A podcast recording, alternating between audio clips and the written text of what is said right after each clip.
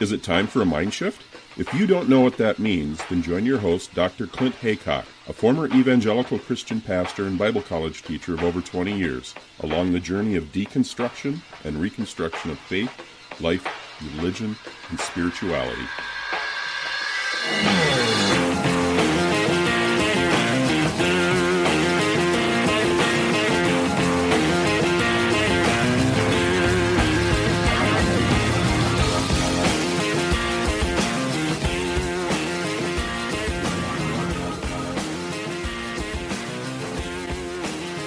Speaking today with Dr. Audrey Clare Farley. She's the author of the book The Unfit Heiress, The Tragic Life and Scandalous Sterilization of Anne Cooper Hewitt.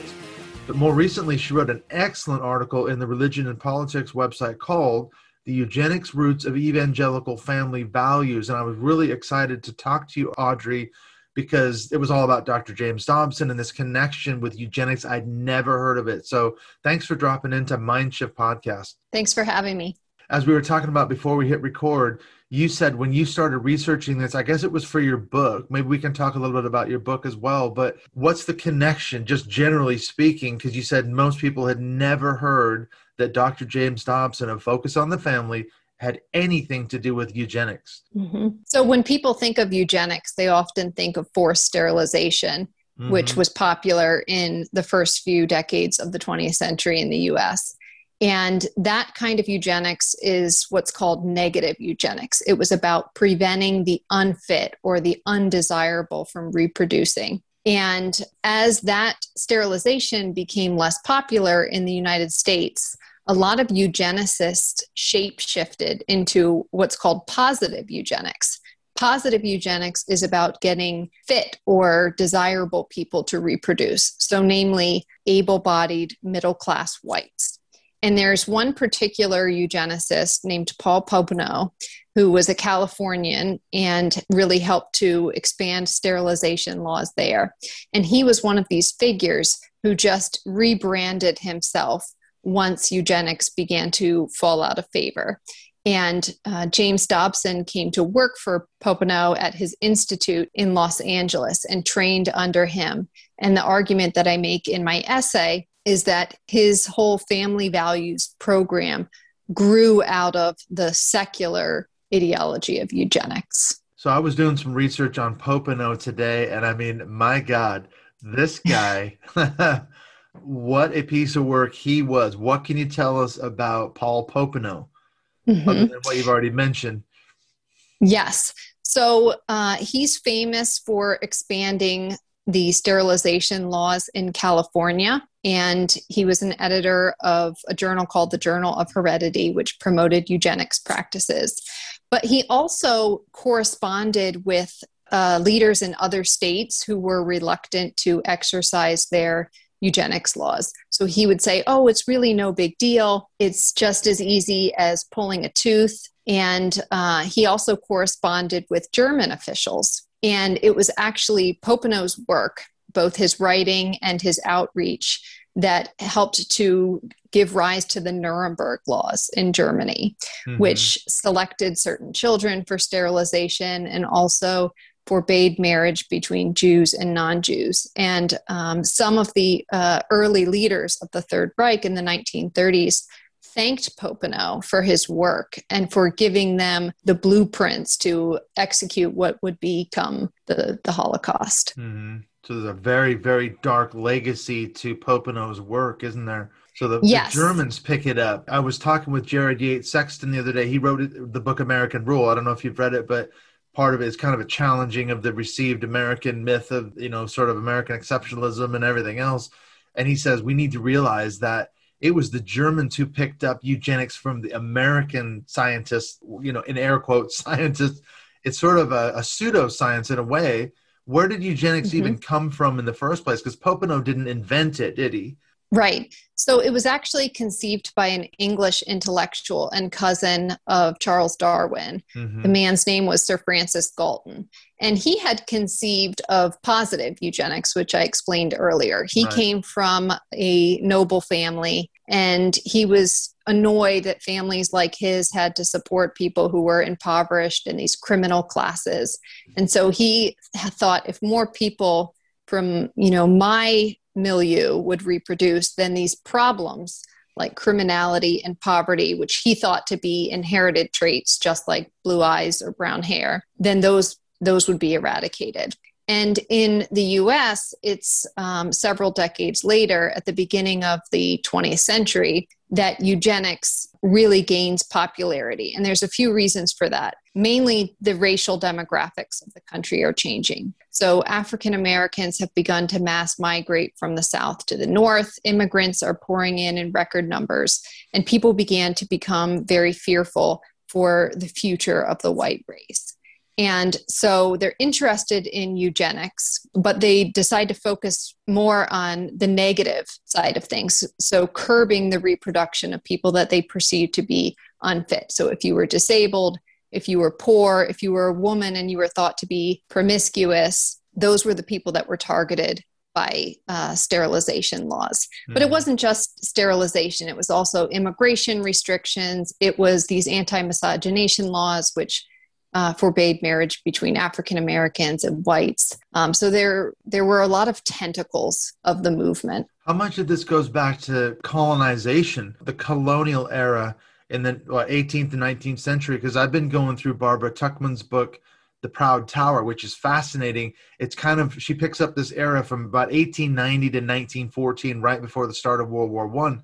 And the section I'm on now, she talks about during the colonial era of all these superpowers in Europe and that belief system that there were sort of just superior races and then inferior races and that's just mm-hmm. the way mm-hmm. it was that's just the way kind of God had designed everything and it was mm-hmm. your right as a superior race to take these other colonies over so Africa mm-hmm. South America the so-called third world countries places like India China and other places and that's how they saw it so it was just baked into the system mm-hmm. even in the 19th century Mm-hmm. Yeah, I agree. There's a lot that's baked into the thinking already in America. Manifest destiny is another mm-hmm. example. Just this idea that a certain race or people has a right, and not just a right, but a duty to conquer and proliferate itself. Yeah, and you see that absolutely. I mean, the colonial era is it, it's just rife with examples, isn't it? You kind of have this patronizing, patriarchal worldview that sees other races, these so-called inferior races, we're almost like parents. They need to be taught that we, we need to feel pity for them, feel sorry for them, mm-hmm. really. It's not their fault that they're just inferior. They're just, mm-hmm. you know, and we're bringing the light of civilization and Christianity. Of course, that was a big part, wasn't it? Like in the British mm-hmm. Empire, the missionaries were coming right alongside the colonizers, almost right on their heels bringing the gospel to the dark continent like Africa. You know, so that's mm-hmm. just baked into the system, isn't it? Mm-hmm. Yeah, and what's interesting about eugenics is that it was bankrolled by the upper classes. So you had figures like um, John D. Rockefeller Jr., who also really promoted Billy Sunday and mm-hmm. other prominent Christian leaders and um, the Vanderbilts and the Kellogg's, the cereal magnates, and these wealthy families just really saw their philanthropy as a responsibility to reshape society. One of the really influential essays of the period, um, The Gospel of Wealth by J.P. Morgan. Mm-hmm. And that whole essay argued basically that it was the rich's job to um, use their money responsibly for the benefit of society. And so they saw eugenics as an example of exactly the kind of philanthropy that they were supposed to do that to use their money to invest in these eugenics programs these researchers who are going out and doing you know taking these shoddy family trees of people in immigrant neighborhoods uh, and that that was going to ultimately improve society i was surprised to hear how much popenoe was involved in the sterilization project like you mm-hmm. were talking about I came across a really interesting article in um, the New Yorker. I don't know if you came across it from 2010 by Jill Lepore. It's called mm-hmm. Fixed. She talks about Popenoe, and she says that uh, by 1913, he was promoting California's sterilization project. About 20,000 Californians were sterilized by 1913. And Popenoe said that we need to sterilize about 10 million more Americans. Mm-hmm. I mean, so you're going back because he's he's born like in the 19th century, wasn't he? So he's operating in the early 1910s, 20s, 30s up into World mm-hmm. War II, even mm-hmm. advocating and actually doing sterilization. Mm-hmm. Yeah, at one point he argued, and this might have been mentioned in the piece, that upwards of a tenth of the US population needed mm-hmm. to be sterilized in order to fully eradicate defectiveness. Yeah. But what happened with him and why he was forced to shapeshift is that there emerged a lot of criticism to eugenics. And so some scientists began to point out that the science is actually really shoddy mm, and pseudoscience. That, yeah, exactly and that the, the inheritance of positive and negative traits is a lot more complicated than eugenicists assume. And mm-hmm. furthermore, that so called normal people could be carriers of negative traits, which would mean you might need to you know sterilize so many people just to eradicate defectiveness mm-hmm. and so mm-hmm. there's this scientific criticism that's becoming more vocal but then there's also the rise of the nazi party in europe so, you know, we talked previously, Popenoe definitely inspired a lot of figures there. But Americans had a bad taste in their mouth for what was happening in Europe, even in the 1930s. Mm. And so, seeing what was happening there, some people began to wonder if it was really right, wise that we were sterilizing entire classes of people. Mm. And uh, so, there was this pressure upon Popenoe to uh, find another way to continue this racial betterment movement. Mm-hmm. It was more than just um, race, racial in terms of, let's say, people of color or something. It was mm-hmm. also what they call feeble-minded people as well. Mm-hmm. They call them like mentally retarded people. If if we mm-hmm. could wipe that out as well, it's mm-hmm. more than just skin color, isn't it? Well, I think that the feeble mindedness was connected to race. Mm. So if somebody was promiscuous or thought to be promiscuous. She was assumed to be feeble minded. And the danger of a woman who was feeble minded or promiscuous was that she was going to be likely to cross the color line. And right. that is why feeble minded people became greater targets of eugenics than people with other medical mm-hmm. conditions. And then there's also just this sense that physical weakness emasculates the race at a time when immigrants are coming into the the country at a time when African Americans are having a greater role in public life. So I think that the uh, disabled whites became collateral victims of this white supremacy. They were targeted precisely because officials wanted to shore up the white race so that it could better prevail over these inferior races that were having a greater mm-hmm. presence and you can see it, it is baked into well certainly fundamentalist christianity. I mean i'm sure we'll get there but while we're talking it reminds me of a, a sermon that bob jones senior who founded bob jones university i don't know if you've come across this but he preached a sermon i think it was about 1964 and it was the whole thing was about race mixing. And the mm-hmm. whole topic of his sermon his argument was look this is how god has created humanity. Basically stay in your racial lane. Everyone will mm-hmm. be happy. The world will be better we just need mm-hmm. to not intermarry, and that's the way God set the whole thing up. And this is mm-hmm. off the mm-hmm. back of the segregation academies and all that. So it is baked into certainly fundamentalist Christianity, isn't it? Mm-hmm. Yeah, I totally agree with that. Mm. So now he pivots, as you say. Part of it too was off the back of World War II, wasn't it? You got the Nuremberg trials. They are going in and, and liberating certain parts of Germany and Poland, stumbling across concentration camps. Oh my God, shocking, literally shocking stuff. Mm-hmm. A, lot, a lot of people weren't aware of until really close to the end of the war. So Popenoe has to, as you say, he has to pivot, kind of reinvent himself. Suddenly now he's a marriage counselor. Mm-hmm. really strange pivot, except for this connection, isn't it? Yeah. So one point I want to quickly make is that the sterilizations did persist. Mm. Um, they happened more in private practice rather than in these state asylums. And by having them happen in private practice, they were there was no centralized record keeping. And so it became very common practice in the South, for instance, with African American women.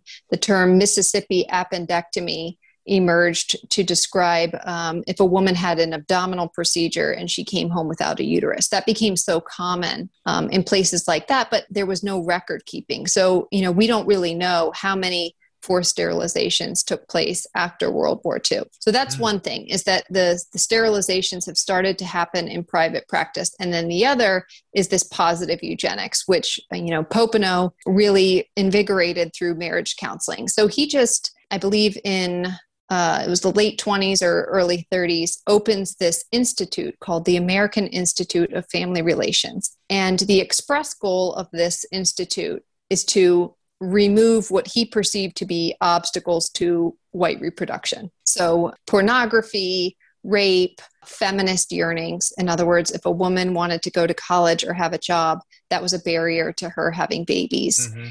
And he had these compatibility tests that he would use with couples a lot of those tests were crafted by the exact same people who had crafted intelligence tests only a few decades ago to mm. weed out the feeble minded and select them for sterilization. And so um, his goal here is to keep white couples together so that they have more children and that they can then outbreed these inferior races. Mm-hmm. I read read about it in The Great Gatsby. It even gets a mention there, doesn't it? This idea mm. that if we're not careful, the white race is going to get submerged. You know, it's it's all been proven by science. You know, this mm-hmm. replacement theory.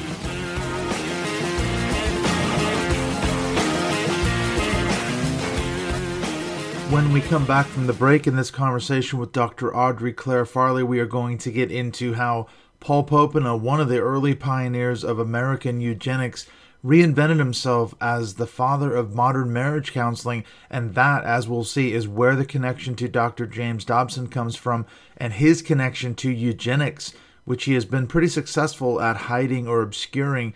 But this conversation with uh, Audrey is really interesting because I'd never heard of this connection at all before. So I'm really glad that she's done this research. And as she says, off the back of this article, she's getting some really interesting responses, and other people have picked up this thread and they're going to carry it even further. So I'm really interested to see where this thing goes as more research comes out about this connection with Dr. James Dobson and eugenics.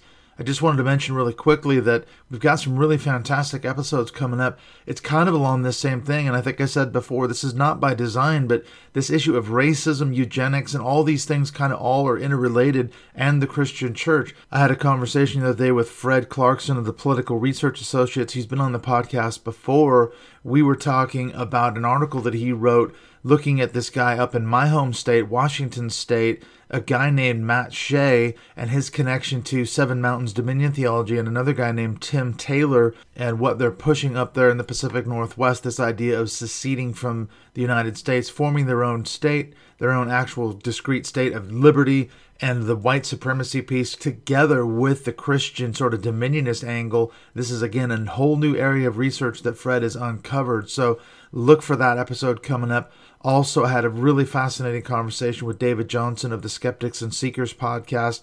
We talked about the history of racism and the church, and this is an absolutely unbelievable episode. You are not going to want to miss that one. Super informative, super educational, and quite disturbing in a few places. David really is an expert in this in this subject. In fact, when he was a, a, pastor back in his evangelical days, that's what he focused on was racial reconciliation. So he's done a lot of speaking and research on this topic. He's an absolute wealth of information. Fascinating conversation with David Johnson. And then I also had a chat with Daniel Phelps. He's a survivor of the World Revival Church out of Kansas City, which is really a destructive cult. And so that episode is coming up as well, talking about warning people about the dangers of this church. And we talk about cult psychology, cult tactics, recovery, a lot of really interesting stuff that came out of that chat with Daniel. And then finally, I've had another conversation with Rachel Bernstein of the Indoctrination podcast.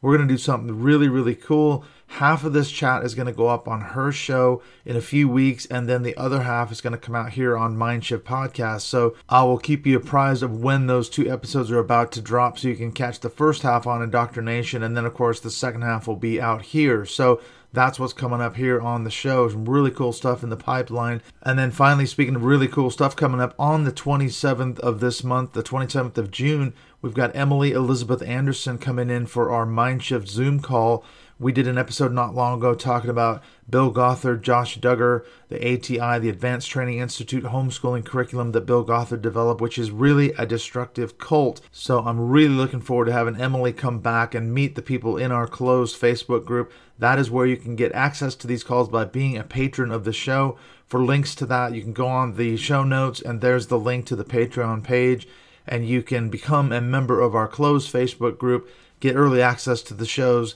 as well as our patrons only calls that we have once a month as well on Zoom. So it's a really good, wonderful, supportive community that we're building. A lot of us have left religion behind, and this is part of why we need supportive community to help us recover from the damaging effects of religion. So, if you want to be a part of supporting the show and be a part of that community, look again, as I say, in the show notes and find out the link to the Patreon page that we have. All right, let's get on back to the chat with Audrey Clare Farley. As I said, we're going to look at the issue of not only how Paul Popenoe kind of transformed himself into the father of modern marriage counseling, what was it all about, and what was the connection with him and Dr. James Dobson. Focus on the family, the Family Research Council, so many of these groups in the Christian right. What is it all about? Audrey is going to unpack it all for us as we continue to look at this connection of Dr. James Dobson and the eugenics connection.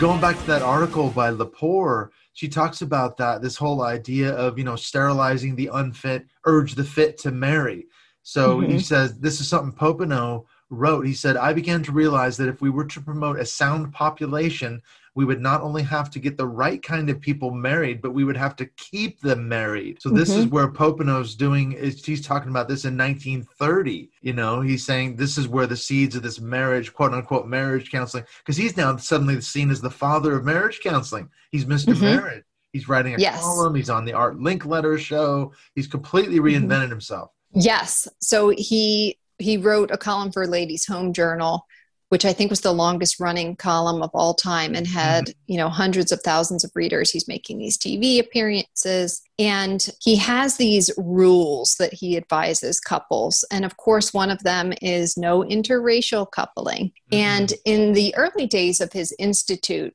he was rather blunt about telling people not to cross the color line. But as his views on race begin to go out of vogue, he would encourage his counselors, and he trained hundreds and hundreds of counselors to do the same work, to not use the word race, but to use a word like compatibility. Mm. And so these clergymen, many Baptist conservative clergymen that were being trained by his institute and then taking what they learned back to their congregations are using that same very coded language. Mm-hmm. Loaded language. That's what that's what yes. it is, isn't it? They yes, know exactly. what it means, but right. you have to translate it. You have to decode it. So where does James Dobson enter into all of this? Because mm-hmm. obviously mm-hmm. he comes into the story at some point. Does he? What's mm-hmm. the connection with Popenoe and James Dobson? So after he obtained his degree, but before he founded Focus on the Family, mm-hmm. he went to work for Popenoe's Institute. He was his assistant director of education. And in that role, he published a lot of articles for the Los Angeles Times, these influential outlets in California. And he would articulate the same ideas that Popenoe was putting forth. So he would present feminism as this grave danger to civilization and he would talk about male female differences in almost verbatim language that Popenoe did. Um, he talked about um, child discipline, that sort of thing. And when he leaves the Institute to found Focus on the Family in 1977, he continues, but he gives everything more of a religious cloak. So he's now trying to, after the fact, make the Bible the basis for these ideas that he's essentially inherited from a secular eugenicist. Mm-hmm. So he also opposes he opposes interracial marriage, but he says you know it's a compatibility issue. It's not a racial issue. Um, he devotes a lot of time, more in the '90s, to talking about unwed mothers in inner cities. So basically, women of color. Mm. So just as Popenoe had fretted a lot about what he perceived to be this prolific reproduction of the lower classes, um, and in his state of California, he meant Mexican American women. Dobson begins to fret about this epidemic of black women who are having children out of wedlock.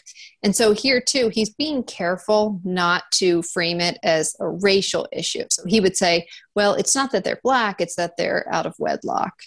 Um, so he would say it's a moral issue, not that. Mm-hmm. But what he's essentially doing, there, there's a lot packed into this move. Number one, he is trying to overlook the uh, the racial causes of poverty. Right? He's saying, oh well, if only you were married, you know that's why you're poor. Mm-hmm. He's also pretending as though uh, women of color constituted the majority of people on welfare, which they didn't and they don't.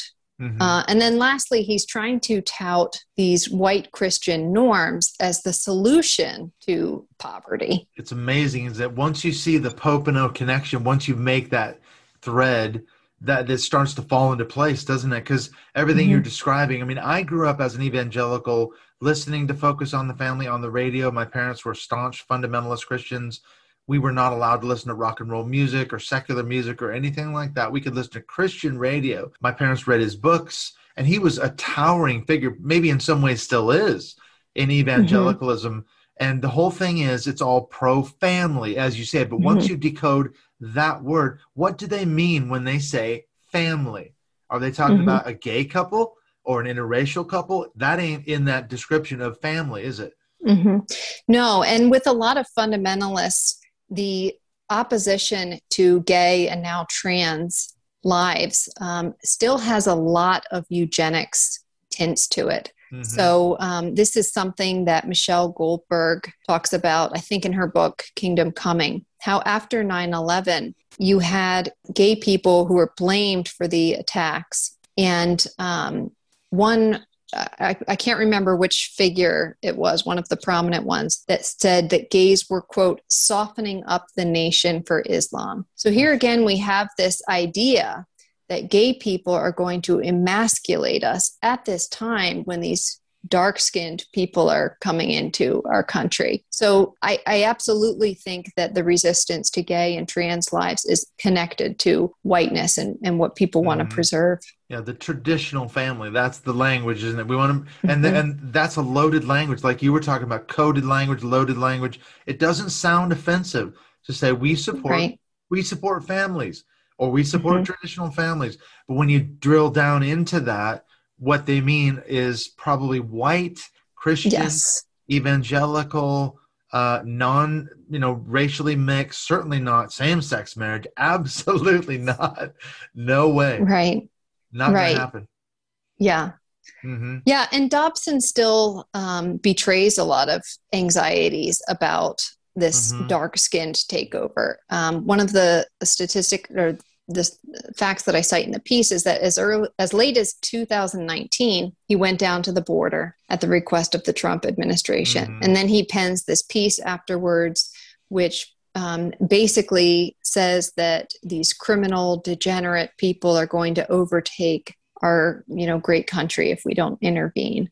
Uh, so he's very animated still by this fear of of a takeover. Mm and there's that language again. I mean, how many times did Trump say things like, these aren't people, they're animals? Mm-hmm. You know, yes. that, that kind of language that goes right back to the colonial era. You know, there's mm-hmm. there's that inferior. They're not people. They're some sort of subhuman.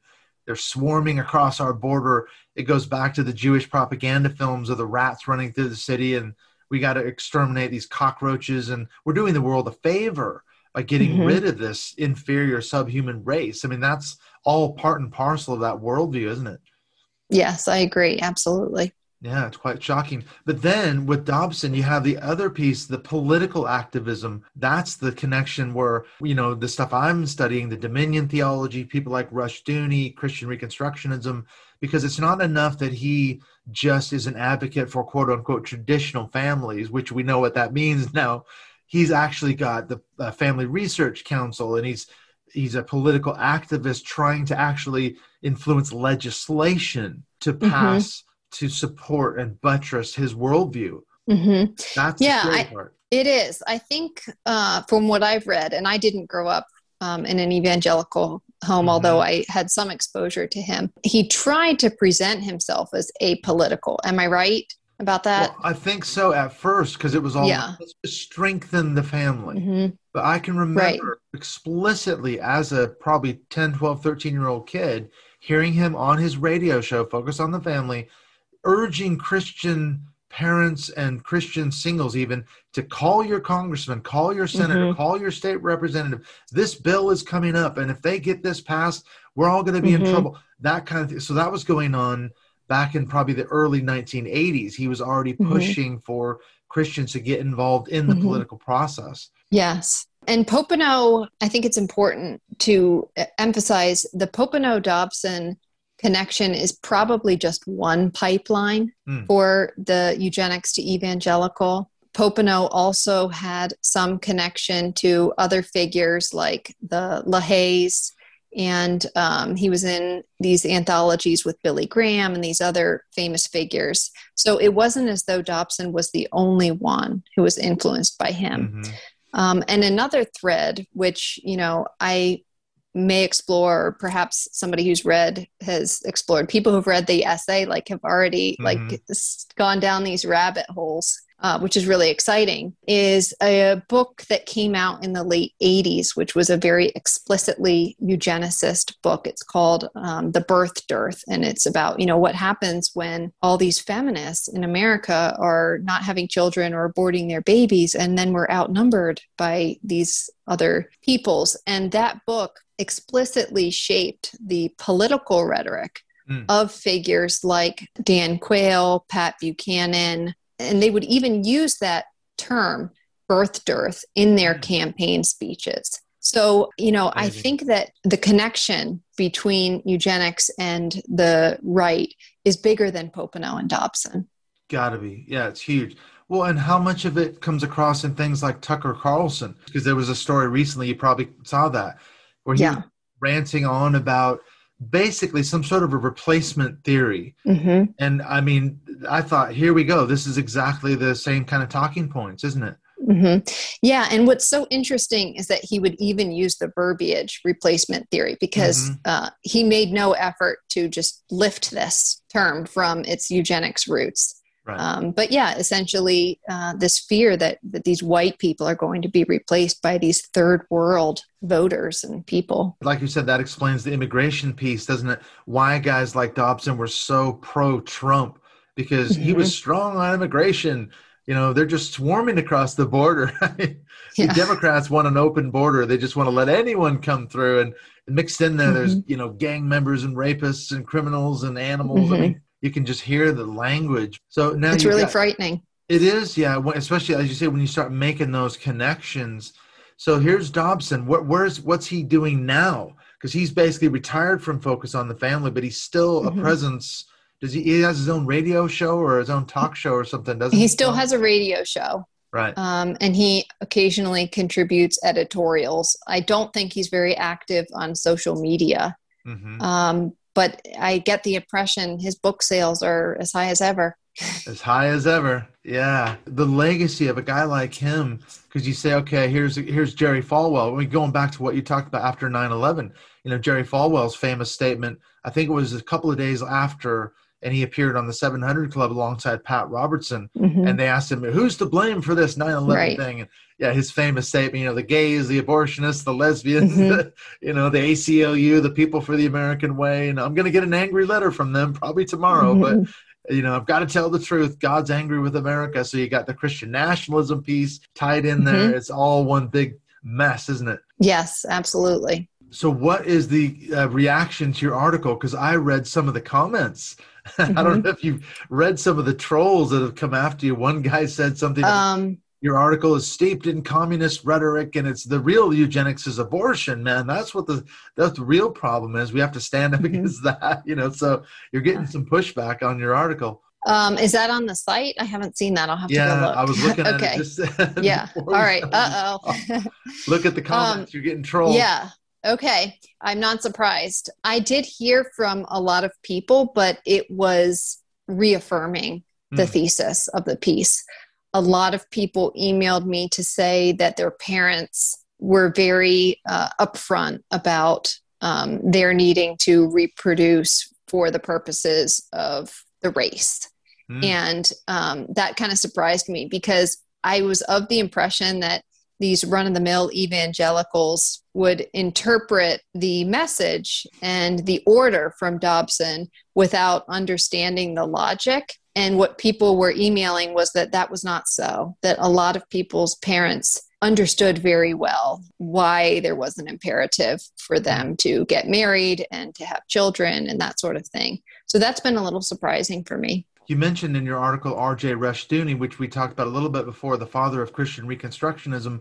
What's the connection with the whole quiverful movement? Because that's mm-hmm. another mm-hmm. element to this story, isn't it? Have a huge mm-hmm. family of Christian kids. Why are mm-hmm. they doing all that? What's the connection to what we've been talking about? Yeah. Well, Kathryn Joyce wrote a book about the Quiverful family. Mm-hmm. And um, what she argues basically is that these ideas of white decline just pervade everyday conversation within these Quiverful communities. So that would be another example where people understand that their role is connected to preserving the race. Mm-hmm. Um, yeah. Just have a huge family. Mm-hmm. For, for Rushdoony, his view was, yeah, we need to take dominion over the earth. One way to do that is just simply to have large Christian families. Eventually, we'll take over because we'll just Christianize the world, thereby taking dominion. And of course, his piece was the homeschooling and, and all that, where he's seeing that as the best means by which to take dominion, raised, because it's not enough just to have a huge family, is it? They've got to be raised with mm-hmm. this worldview as well. So then you get mm-hmm. the indoctrination piece which is another huge concern. Mm-hmm. Yeah, exactly. Um, and he himself was an avowed racist and he eugenicist. so, true, you know, it, it just makes it more even more observable for the historians. It's true, yeah. Full it comes full circle. It's interesting to read his defense of slavery that's basically mm-hmm. where you can see uh, things like that. He picks up R.L. Dabney and people in the 19th century saying, look, I mean, the slaves didn't have it that bad. And actually, it's all justified in the Bible. It is justified mm-hmm. in the mm-hmm. Bible. Slavery is condoned in the Bible. What's the problem? You know, if, if America's a Christian nation, we have to be able to somehow justify why God was blessing us, even though we were owning slaves you know mm-hmm. so that's kind of the line that they have to go down if they want to preserve that christian nationalist piece so it's a mm-hmm. fascinating study going there's another rabbit hole you know yes how many rabbit yep. holes are you going to go down that's the question yeah i mean that's a really good question i'm hoping some of my readers will continue to do a lot of the work mm. Yes, well, we definitely need to collaborate some more on this because I can tell we have some, you know, commonalities in this thing. I'm coming from the Rushdoony Dominion theology, which obviously, as soon as I read your article, I'm like, oh man, I have to talk to her because we obviously have a connection there. I'm fascinated by hearing this whole piece, which is all new to me, and I think it is new to a lot of people, isn't it? As you say, judging by the comments that you've gotten. Mm-hmm. Yeah, you know, I said before the show, I didn't realize that it that Dobson's roots weren't common knowledge to evangelicals, and then I was reading just a lot of you know different books that have come out in the last year and nobody was mentioning this. And uh, i believe the reason for that is that he's taken some care to cover his tracks. So for instance in his authorized biography there's no mention of popenoe and so i thought well i've just got to you know bring this to light. Got to be done yeah. So if people want to find out more about popenoe you were saying earlier in your book do you spend more time sort of going to, into his backstory? Yes i do um, so the book is about an heiress whose mother had her sterilized to deprive her of the family money. And uh, the case came about right at this moment when eugenics was on life support. It was in California. And Popenoe saw that his movement was imperiled. And so he took the opportunity to advise the defense counsel in the case to help them craft an argument so that the public would be convinced that this woman's sterilization was good. Um, so I do get into his background, but mm-hmm. specifically mm-hmm. his involvement with the case of Ann Cooper Hewitt. Right. So if you want to find out more about Paul Popenoe, eugenics, mm-hmm. forced sterilization, and how that somehow relates to Dobson, go find mm-hmm. your book. Listen, thank you so much. This has been a fascinating conversation. I've learned a lot about this stuff. I'm, I'm really intrigued to go back and read more about Popenoe and sort of, sort of someone actually sent me on Twitter some articles that Dobson wrote I hadn't had a chance to read them, like you said, back when he was working for Popenoe. So now I'm thinking, okay, here's another rabbit trail. We've got to yep. get that as well. So thanks yep. for bringing this to light. Thank you. Thank you for talking with me. Yeah, so how can people find you if they want to find out more about your work? I'll put a link to mm-hmm. your article in the show notes if they want to read that excellent piece. Where can mm-hmm. they find you on social media? I'm on Twitter and Instagram at Audrey C. Farley, and my website is audreyfarley.com. All right. Thank you so much, Audrey. This has been a Thank you. conversation. I'm sure we'll speak again. We'll have more to talk about in another conversation. I'm sure we will. Thank you.